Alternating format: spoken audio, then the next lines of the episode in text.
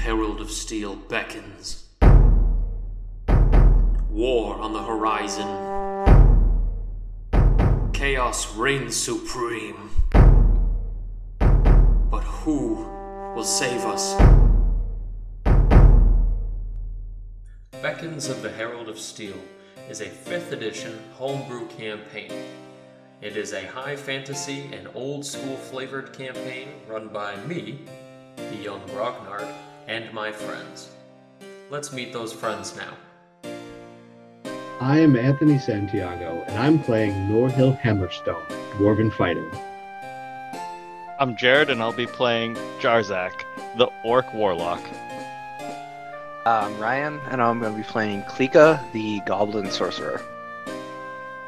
I'm Veronica. I'll be playing Anton, the human cleric. While many prophecies are written, our story has yet to be completed. Follow us into adventure. Tell Get it. everybody, too. Oh, Welcome back to the podcast. It is I, Grognard, the young, young Grognard. I will never get used to this new laptop doing the recording in progress. But anyway, I'm kicking it to you live with the Beckons of the Herald of Steel campaign with the adventure, the Lords, and the quest, Vengeance. Uh, in the last game, our party led the dwarvish exodus from the halls, with their newly established Lord Norhill Hammerstone leading the charge. After the party had sort of managed their way out of the place, scurrying past all the Duergar with a bunch of fiery, feisty, uh, ready to go, gumption ridden dwarves. They made it to the plains, made a fast decision to either go to Dustwind or to head over to Quarrydale. Um, the party had seen smoke in the distance to the north over by where Eagleheart and Dustwind are, and made the decision to go to Quarrydale just in case, since the party was covered in a whole bunch of non military trained dwarves, they would probably be sitting ducks. Having made their way across the plains quite a bit for a couple days, the party ended up coming across a Goliath and a Dragonborn, uh, and had a very interesting little run in with them. Our friend Jarzak had been given an interesting job, and that is to kill off uh, pretty much everybody in the group, uh, as the deceiver Valaketh was going to, well, I guess, be found as the real cause for what happened with the gnomes and the War of the Bleeding Stones. So uh, that didn't happen, and instead we had a very interesting blowout between Anton and Jarzak, where things pretty much got to uh, came to blows. Where Anton found that Jarzak was plotting to kill the rest of the party. They had a run-in in the uh, in the field out beyond the camp, and the uh, well, I mean, I guess it wasn't that big a deal that Valaketh pretty much showed himself entirely and came out as an aspect form and tried to assault Anton. Anton powered through with the power of faith and the lantern, which didn't work very well, if I can be honest. The blade that Jarzak had been toting around decided to jump in and help him unconsciously, and the spectral form of some sort of swordsman, wow, that's alliteration, uh, showed itself, defended his unconscious corpse. Yeah, I say corpse. You're not dead. Don't worry about it. Unconscious body. Anyway, protected both Anton and Jarzak, and where we're going to pick up again is during something of like a sonic boom in the valley, a few hundred feet away from the campsite itself. Uh, so with that, Klika and Norhill, you guys both uh, being in camp and being sort of settled down into the evening, uh, hear a raucous, thundering boom come from the valley down below, about 500 or so feet away. People in the camp begin to shout and sort of like scream and whimper, feeling very much so without defenses. Klika and Norhill are very quickly able to find one another just by the fact that most people start to cower in groups, but Klika and Norhill, I imagine, would be looking to jump up and see what's going on. Klika immediately scans her memory to see if she accidentally cast Booming Blade on somebody earlier. Like, oh, geez. Did I try and cast Catnap, but did Booming Blade? Did Some someone guy just over in his yeah? sleep. So someone just roll over in their sleep. Well, there goes old man Jenkins. The old pea farmer's back at it again. But um, okay. So with that, Norhill and Klika, um, you notice Jarzak and Anton are both gone. Uh, Norhill is going to address the crowd, you know, tell everybody to stay calm. We'll go check it out. uh, do not approach under any circumstances. It might be dangerous. And then go like running off to check on what it is. Okay. And both Yig Calith and Och decide to follow along at a sheepish pace behind both Klika and Norhill. And so, as you guys meander down the hill and into this little clearing, you guys can see what appears to be a lot of that dark, like black, sandy, ashes kind of like sand that's all over the grass and the reeds down here. And you see an unconscious Jarzak, and you see Anton uh, sort of collapsed unconsciously over Jarzak, who is also unconscious. But in Jarzak's hand is his diamond edged blade, which seems to be held upright in a certain position by his hip, as if like the blade is propped up almost by like rigor mortis. And both of them lay still um, with the uh, lantern, lantern, Anton's lantern. Yeah, the lantern, Lan- Anton's lantern. Jesus Christ. And some astonishing swordsman. Anyway, the lantern seems to be still lit. Godzilla, our listeners, and cut away from the big fight right as it happened. Wait, what? Did like did you just pull the original Godzilla 2016 move of cutting away from the big monster fight right when it happens? Well, for what it's worth, it, it lasted for one strike. All right. Uh, Klika's gonna run over to both of them and check to see if either one is still breathing. Yeah, same here. Okay. And as you guys do so, Yig Calith somehow silently, like a shadow on the night, uh, approaches behind you guys without ever making a sound. And with one hand on Norhill's shoulder, says, I will secure the premises. And Ock yells, he says, I'm really good at that part. And they both go bouncing off around the valley, looking around in the darkness for any sign of anything going on out here. And as you guys check in on Anton and Jarzak, you can tell that both of them are just unconscious, sleeping, and both look like deathly pale. Klika looks around for any bl- bugs or dark shadows or anything else she's come to expect from Jarzak when stuff like this happens. Yeah, as you sift around in the grass and the reeds, you can see that amongst the uh, sandy like ashes here, once you're like kind of scuffling your little goblin fingers through this stuff and picking it up and running it through your fingers, you see like thousands of tiny little like insect bodies in like little pieces, sort of dried up little like fossilized husks of them that at this point have come to feel like sand. But like taking a closer look, you can tell that it's just like hundreds of thousands of dried little ant bodies that have sort of crisped up. Uh, Norhill's Klika's- going to try to survey the battlefield to see if he can try to put together exactly what happened. Okay. I mean, the most important part that you notice is just that, like, all the grasses, now that the nightly wind is coming in and kind of addressing a lot of the grass around here, there is sort of like a bubblish shape at the feet of both Anton and Jarzak that makes almost like, like all the grass. It's almost like when you like take grass and you lay like a blanket over it or something like that, and the, gla- the tall grass kind of like folds down flat. It looks like some sizable force did like a whole circle shape with like sort of a center point that boomed out and laid all this grass flat around by their feet. And it seems like it booms out like 30 or so feet. Um, Norhill, we should probably get them back to camp at least, and then maybe we can check this out after or get the story from them when they wake up. Uh, yes, right, of course. Um, and Norhill will start like dragging at least one of them back to camp. Okay. And with uh, seeing that happening, Yig Calith and Auk both join in to come help you out. Uh, Yig Calith keeping a firm eye to the horizon with both of her blades at the ready, sort of making sure nothing's coming up behind him or anything. And so with that, the party enters the camp. You hear tons of dwarves kind of whispering and hushing under their breath, talking about whatever is going on, mentioning a boom, and a particularly old and ragged dwarf kind of chimes in and mentions that he had seen some strange like light burst over there. And something happened one quick lightning flash and all of a sudden that big boom blew all the winds around and said that that's he had seen some sort of demonic presence in the valley and starts pointing fingers at both Anton and Jarzak's unconscious bodies and saying something about an ill omen following the entirety of the dwarves. Well, um, I just like how Anthony took a drink right there, and it's like, all right, take a take a swig. I'm gonna have to defend this one. Like, all right, here's ten reasons why Jarzak's definitely not the ill omen. Jarzak has um he gets his power from places most people wouldn't look. Are you telling this to the crowd?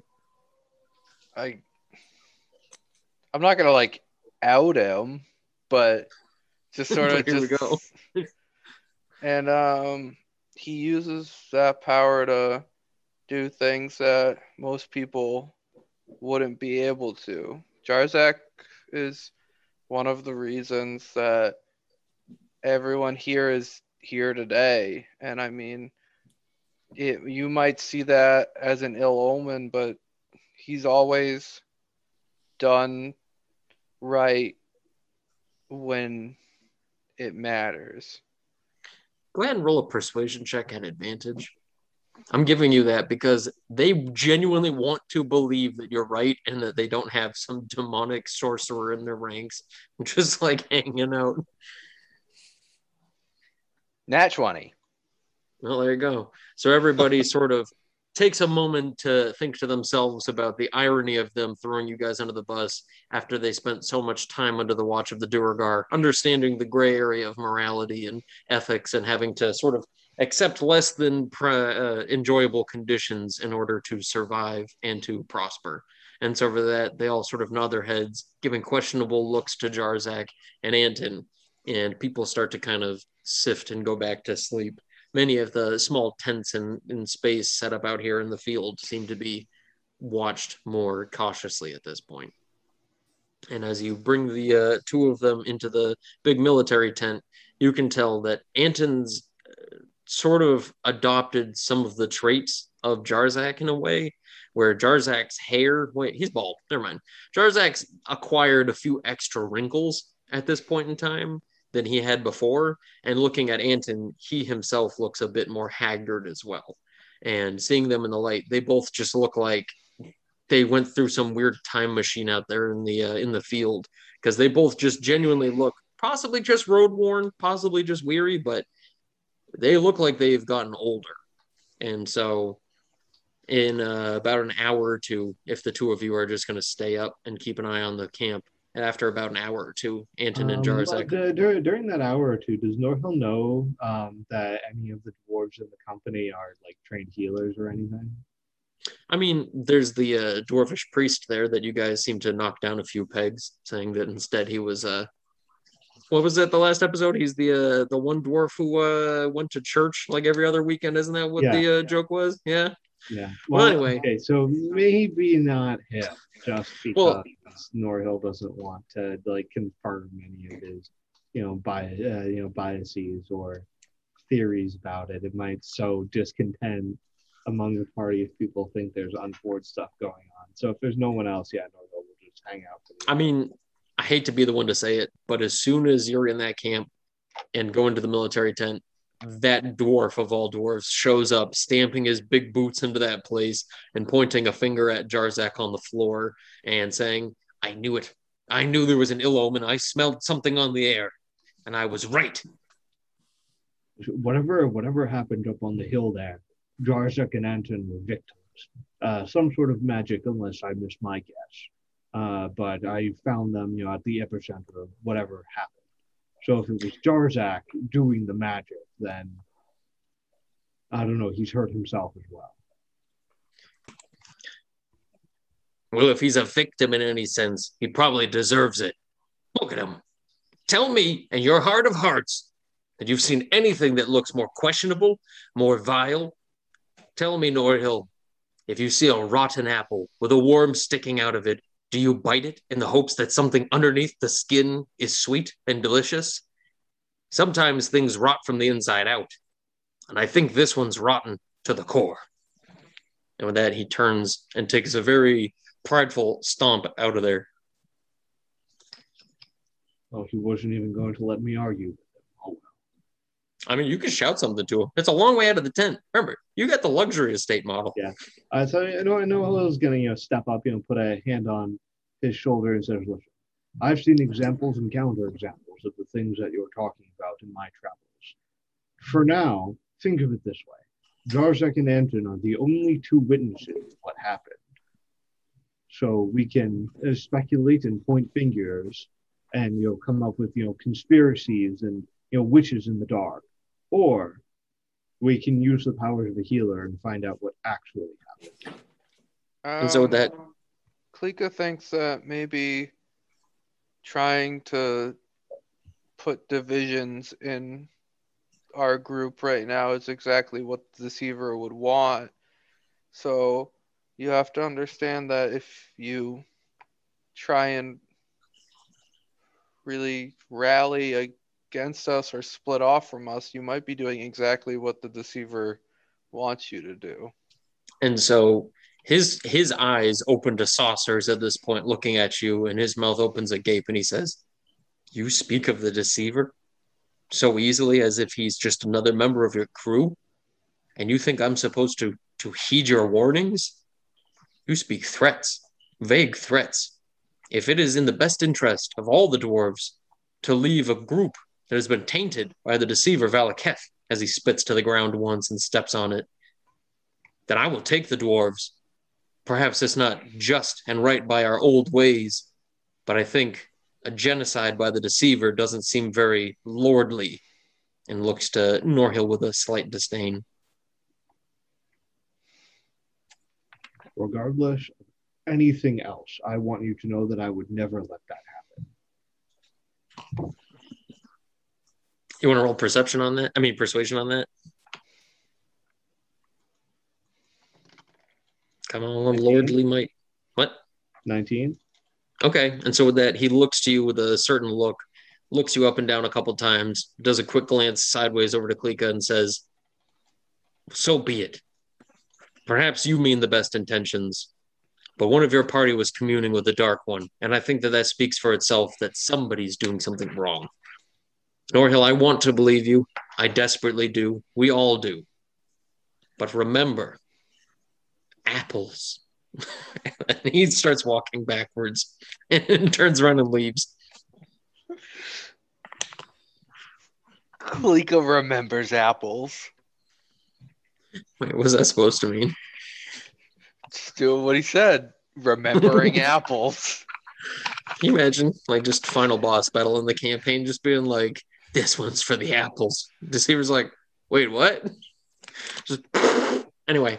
Um, Just a hard recall of every time Klika has encountered an apple in her life. Just thinking on it.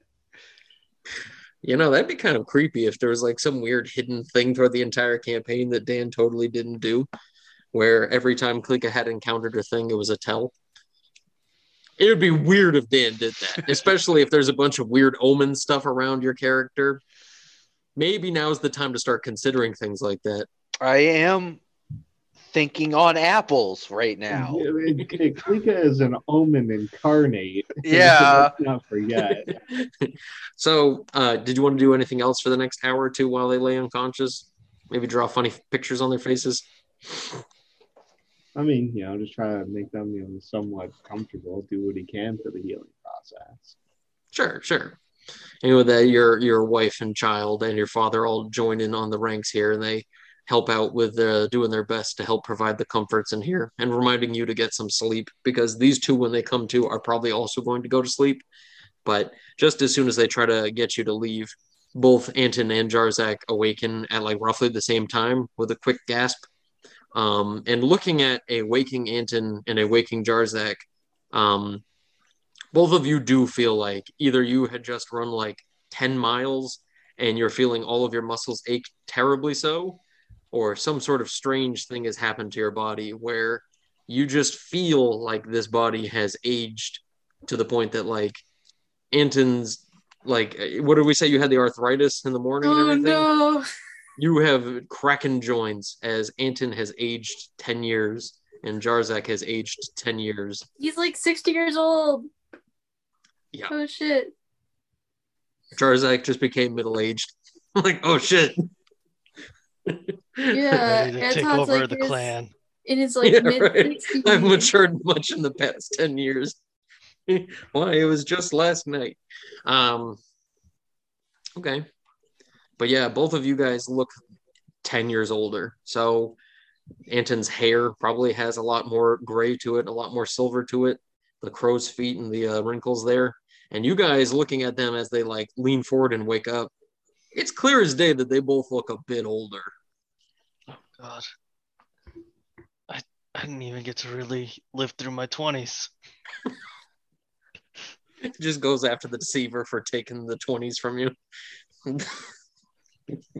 Anton just he looks shaky and he just kind of looks panicked, looks for his lantern, and when he spots it, he kind of clutches it like a I don't know, like it was the only thing keeping him here, and he just stares at it and mutters into the lantern in like sheer panic. Jarzak tightens the grip on his sword. Points to Anton. Let let's try to not do that again. Just gives him a look, pauses in his mutterings, and then turns back to the lantern, fixated like a moth. Great. Anton's gone nanners. Kinda, he's Would in fucking you- shock. Would you both care to explain what happened? We're on the verge of having a panic. I was attacked by Anton. Right under that bus.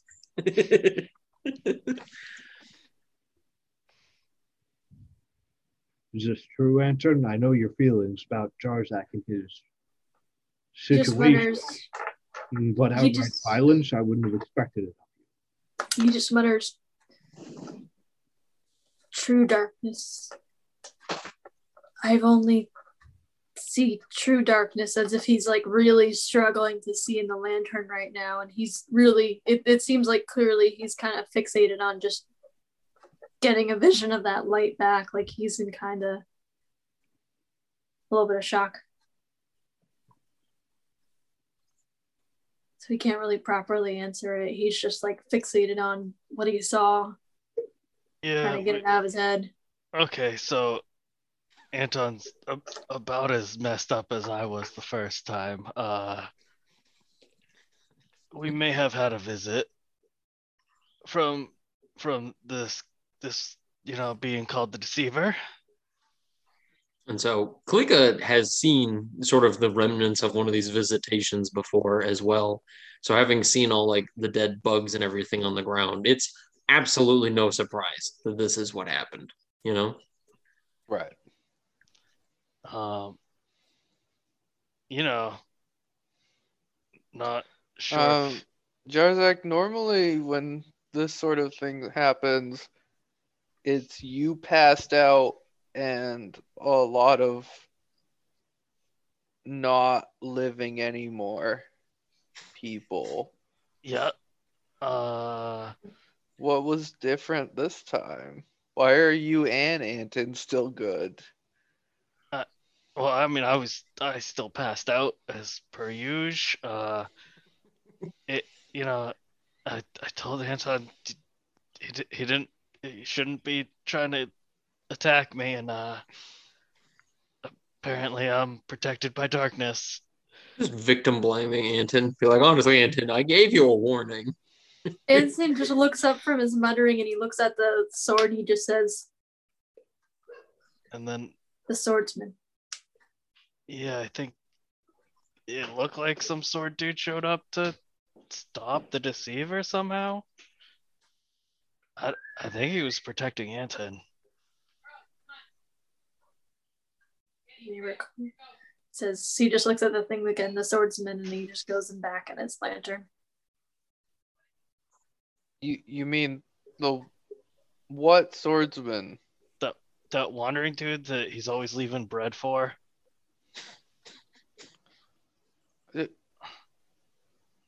And he he showed up? I mean, Jarzak was unconscious for this.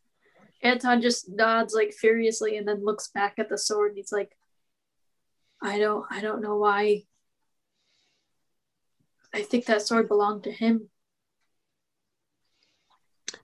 Jarzak maybe want to add a little something, something to that.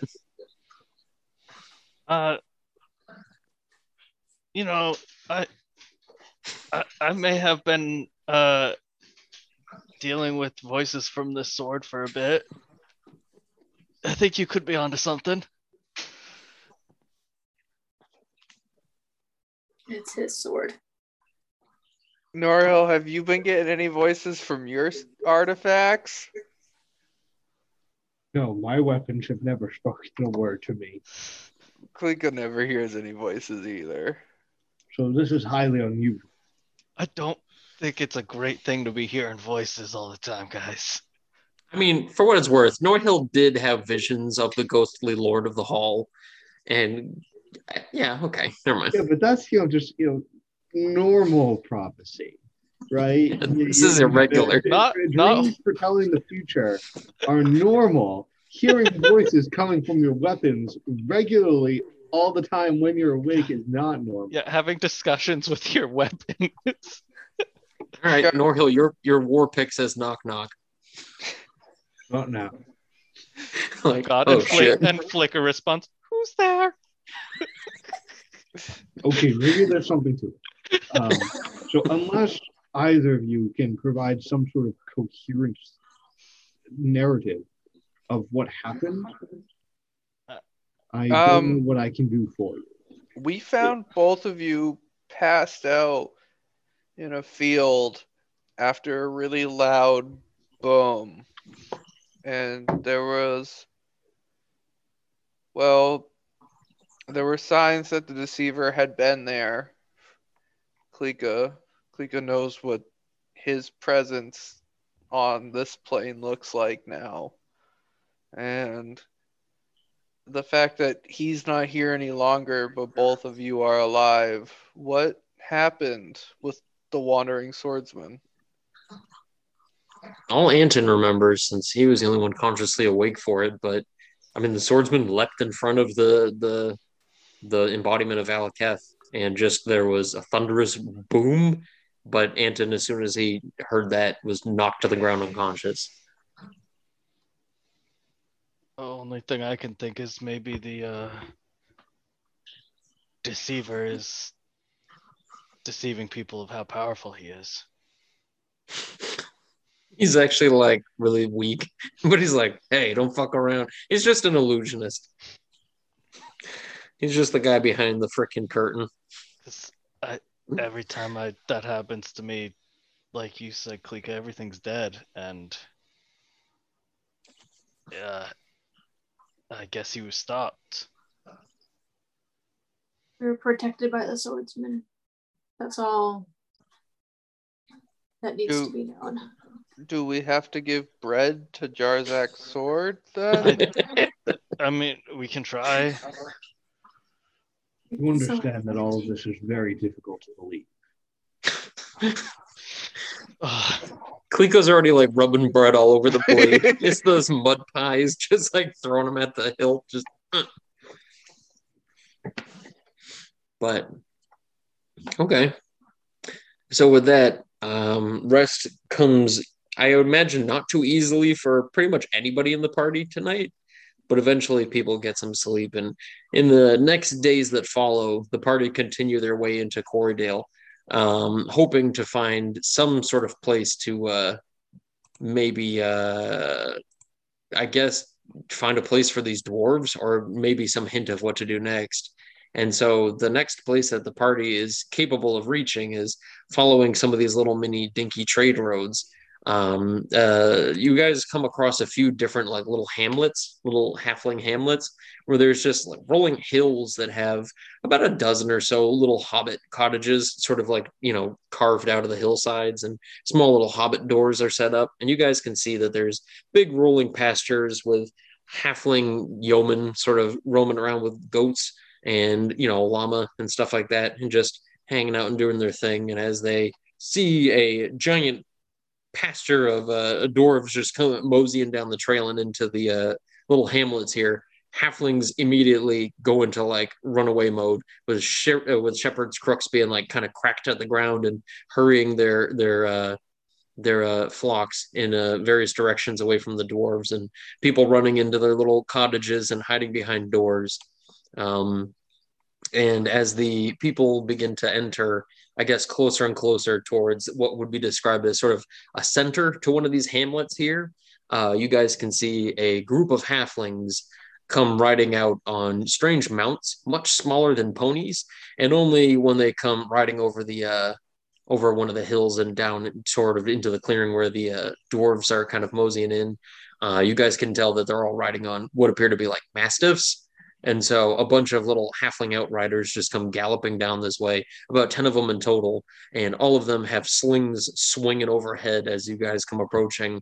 And seeing that this whole horde seem to be sort of dirty, smelly dwarves, uh, they begin to circle around the whole group, completing a full circle, wrapping around and one of the halflings who seems to be in the position of authority here riding on a rather large and very pale mastiff comes moseying forward in, in a tiny little squeaky voice. The halfling beckons out and he says what is your business in the Quarrydale Now, Dan, I'm gonna give you the opportunity to just redo everything you just said, but replace every time you said Hamlet with either Halflet or Hamling, because that would be way better. no i stand by what i said. There's a single gnome here so it nullifies your point I'm just saying, Oh, if, it's a, Jerry. if it's a Halflet Hamling, it should be a Halflet or a. I'll tell you what, I'll give you an opportunity to shut the fuck up so we can continue with the goddamn procedure. How about that will one? step forward and say, uh, "We have come, we have come to treat uh, under the banner of peace, though we have no banner to fly." And with that, he raises a peculiar eyebrow and he turns to a couple of the one, the other like mastiff riding halflings about 20 or so feet from either side of him. And he says, No banner. From whence do you hail? And then with that, he has a moment of recognition where he kind of being out of the loop as much as he is. You could read this all in his face that he's just like, Oh, that's right. And he's like, Oh shit, that's right. So he just kind of like does a double take and he says, Be of the hall. I, and I am Norhill Hammerstone, Lord of the halls of silver and steel. And so the the halflings all begin to look back and forth at one another, and they say, "And and you you come here for for what?" to treat. Uh, the the halls are lost to enemies, and uh, we seek asylum with our oldest allies. They look like you just pulled out a trout and named it Larry. Like they all just look back and forth at each other, like, "You you want what?" And so with that, they all just sort of look back and forth at one another, and they say, "I guess we'd probably have to speak with the elder, the one who holds the staff." All right. Um, and so with that, he lets out a raucous whistle and with a couple of words in what would appear to be the halfling tongue, um, he manages to pull about five of the striders to follow him and five more to kind of mosey behind the horde. And with that, uh, the dwarves are led down this little country road through the hills and they stop at various points for you guys to offer food as explained before and to you know get drink at various places. But the halflings don't speak much and when they do they speak in the halfling tongue. And at any points to ask questions they say you'll have to speak with the speaker the one who holds the staff. He will know what to do and so as the party continues well into the evening the halflings mosey into what could be described probably as the only real sizable halfling settlement any of you have ever heard of. And this thing's nestled in a series of foothills. So it's kind of hidden away, but a small river kind of connects it back to the main road. And you guys wander into the town of Mulborough. And as you make your way into Mulborough, halflings kind of shut doors, close shutters, windows and stuff all kind of come to a sling and close as they see the dwarves and company come wandering in this way. And so at this point, um, you guys are guided to a particularly squat little mushroom in the center of the town that seems to have been aged really poorly and it sort of smells really musty and mildewy. But overall, it's just a squat little mushroom in the middle of the town sitting on like a stony bank by the river. And the door to the front of it is round like all the other halfling doors. and the one strider halfling on on mastiff mount hops off his mount and at this point you can tell that even he is shorter than klika being one of maybe the smallest humanoids you guys have ever seen and at this point he walks up to the door knocks a few raps and the uh, halfling sort of waits here with mastiff in tow and at this point nobody answers and so he awkwardly kind of stands up pats off his vest, looks back and forth at everybody, and kind of clears his throat, knocks a few more times, and takes another knee. And with that, there's no response. And so he starts clearing his throat even louder, banging on the door with a closed fist. And he hears something on the other side, sort of echoing back, like something in the halfling tongue, which you think, I don't think halflings would have understood it. From all that you've picked up of the halfling tongue over time, even this sounds like gibberish. But with that, the door swings open and you see what could be described as pretty much a beard with some dirty little feet dangling out of it and a couple of beady eyes behind it, a small little like bell pepper shaped nose dangling out the front of his beard, and a couple of little tiny teeth left behind in his mouth. And so this little fairy, little gray bearded halfling steps through the door, and he may be the oldest looking thing you've ever seen. Surely elves are probably much older on average, but this is just the most aged thing you've ever looked on in your entire life. And he looks off to the strider and then looks off to the group, and his eyes lock onto Klika in the front. And he gives sort of like a weird, like squinching of his eyes and looks in at you, and then opens his eyes and he smiles with his two little teeth, one on the bottom and one on the top, sort of making a facsimile of a full mouthed smile. And he nods his head and he's like, eh. "Hey." Klika smiles back and says, Hi, I'm Klika. And with that, he sort of leans his head down in a in a bit of a, a bow, and his beard drapes on the ground, kicking up a bunch of dust. And he says, "Eldo," as he puts a hand on his belly. And at this point, you notice as he puts his hand on his belly that he's basically wearing suspenders, and that's about it. Slacks and suspenders. He's got his little halfling pot belly dangling in the summer breeze. And so he just nods and he says, Aldo Fellthistle. Uh, And with that, all of the halflings, all of the people are all just sitting here with a group of dwarves in the center of Marlborough, the smallest yet most bustling halfling settlement you guys have ever heard of or seen. And with that, he just looks happily back at everybody in the group and just sort of looking at everybody. Every once in a while, kind of gives a little mini wave to a child, and he's like. Uh, greetings, honorable speaker. and he just nods and he says, "Who are you?" Norhill Hammerstone, uh, Lord of the Halls of Silver and Steel, come to treat. And he says, "You brought treats." To discuss a treaty. Oh, that's not as appetizing at all. I'm Aldo Fellthistle, the Oaken Lord. He puts his thumbs into his uh, suspender straps and leans back a little bit. You hear his back crack a few times, and you see a piece of candy fall out of his pocket on the ground. And he Klika quickly goes for it. What is that? he quickly reaches No, no, down, Klika, picks it up, Klika races for it. and so as he, he sees you running for it, he swings an oaken staff of perfect make, slender and straight, and he swats it at the ground on top of the candy and scuffs it back towards himself. And he says, "Ow, no, bad." And he starts to wave the staff overhead as if he's going to clonk you on the head or something like that. Uh, please excuse my companion's presumptuousness. I'm sure she didn't mean it. And so with that, he pulls out a handful of little candies out of his pocket, all these little little honey candies that are all hardened with little smiley faces affixed on them. And he hands over a handful of them over to Klika and he says, I wouldn't give you the dirty ones. Um, Uh, Klika, Klika could have cleaned it, but thank you. And he says, No, I this just- one's far too dirty. It's all sticky. Look at it. Klika ca- cast mending on it. His eyeballs glimmer in the uh, the light of the torches around you guys. And he says, Now that's nifty. How much would I have to pay you to come and clean the rest of my house anyway? I've lost Um, many candies under my recliner.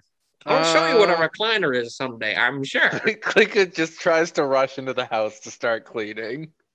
It looks like a little old man house. Like there's just the equivalent of halfling TV dinners all lined up on a table. There's like all these little halfling books. And Klika sets giant to work. pipe that like arcs to the floor. Pulls and her it's sleeves just up, puts her hair into a handkerchief, pulls it And- back. and so with that, he turns back to the rest of the group, especially Norhill, and says, So what's that you said? You're here to treat me? Treat me to what? If it's candy, I got plenty. Did you want one too? Yes, please.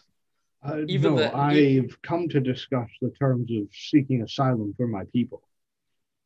And so with that, he gives a quick nod and he says, Oh, I see. I see. And you say you came from the hall? Indeed. Well, it's nice to know that you're willing to make a trip out here and come see our asylum. The, our asylum is, is probably one of the cleanest in, in, in all of the land, really. But, uh, yeah, well, I don't think there's enough room for all of you to sleep inside. He looks around, he says, I could get the pull out, but I, I don't think that's enough room for many, especially you. And he points at Jarzak, and then he points over at Ock and he says, I guess you too.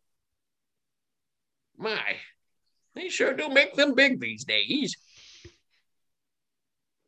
And Ock just kind of chimes in. He says, I think he said I'm bigger than you. I, I doubt that. He was he was saying that I'm big as well. You guys are exactly the, the same height. To like a painful degree that you're the same height. I imagine we're both just like getting up close, like go tiptoeing. Just- no, I'm, I'm taller, I'm taller.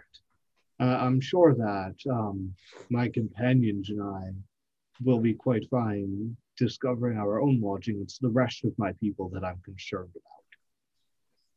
And so with that, he gives a nod and he says, Well, no worries, no worries. I can assist with that.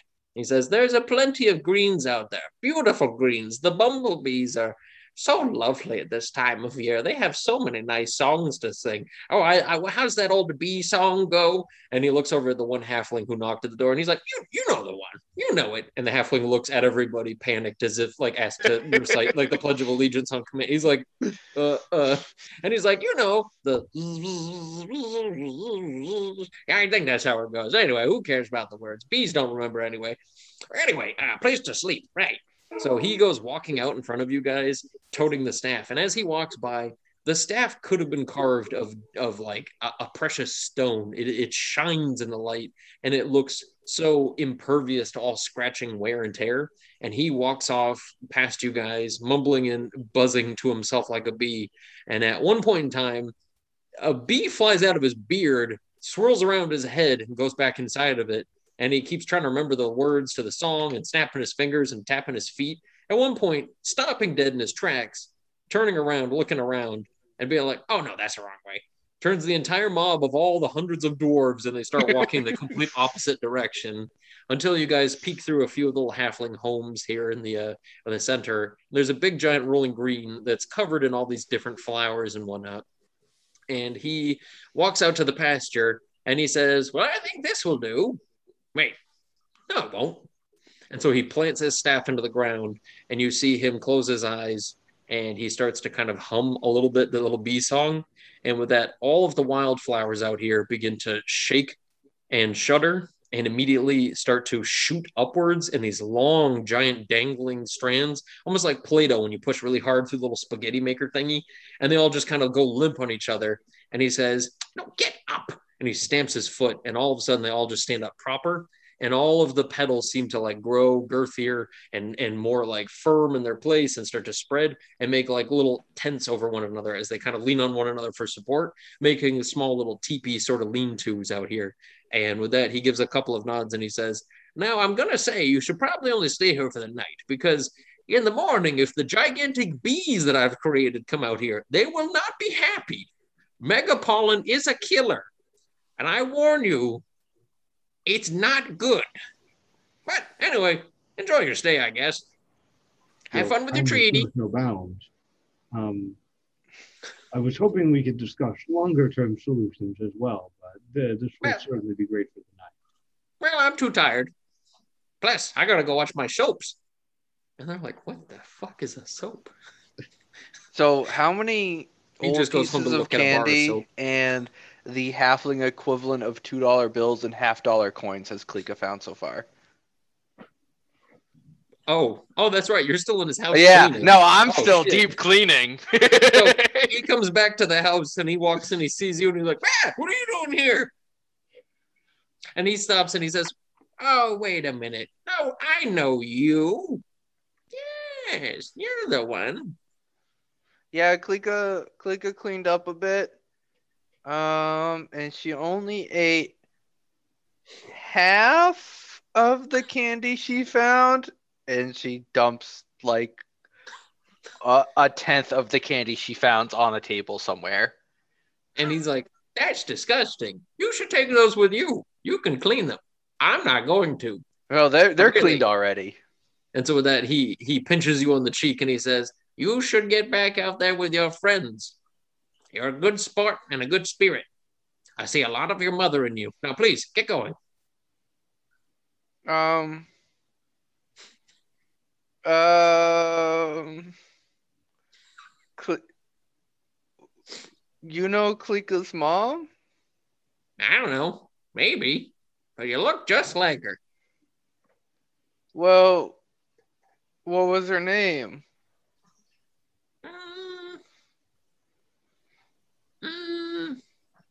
Sounded kind of like a oodly deedly thing there. You know, how them fanciful folk are.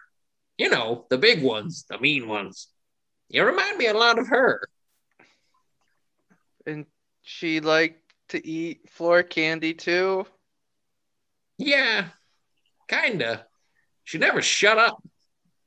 Usually I just gave her the chewy candy so she'd have to, but you know, I mean, for what it's Wait, worth, you have chewy candy?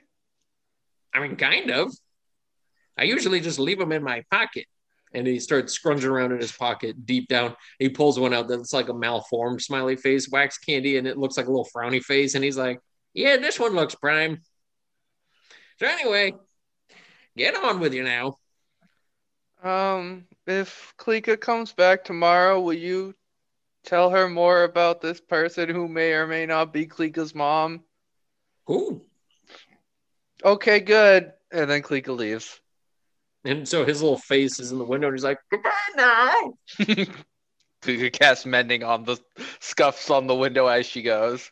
And as you do that, you look inside and see a strange illumination come from the wall, and you just hear the equivalent of like an audience laugh track playing in there. And he's just like, he's just like, you idiot! Why would you guess Q? anyway, uh, that's where we're gonna end it.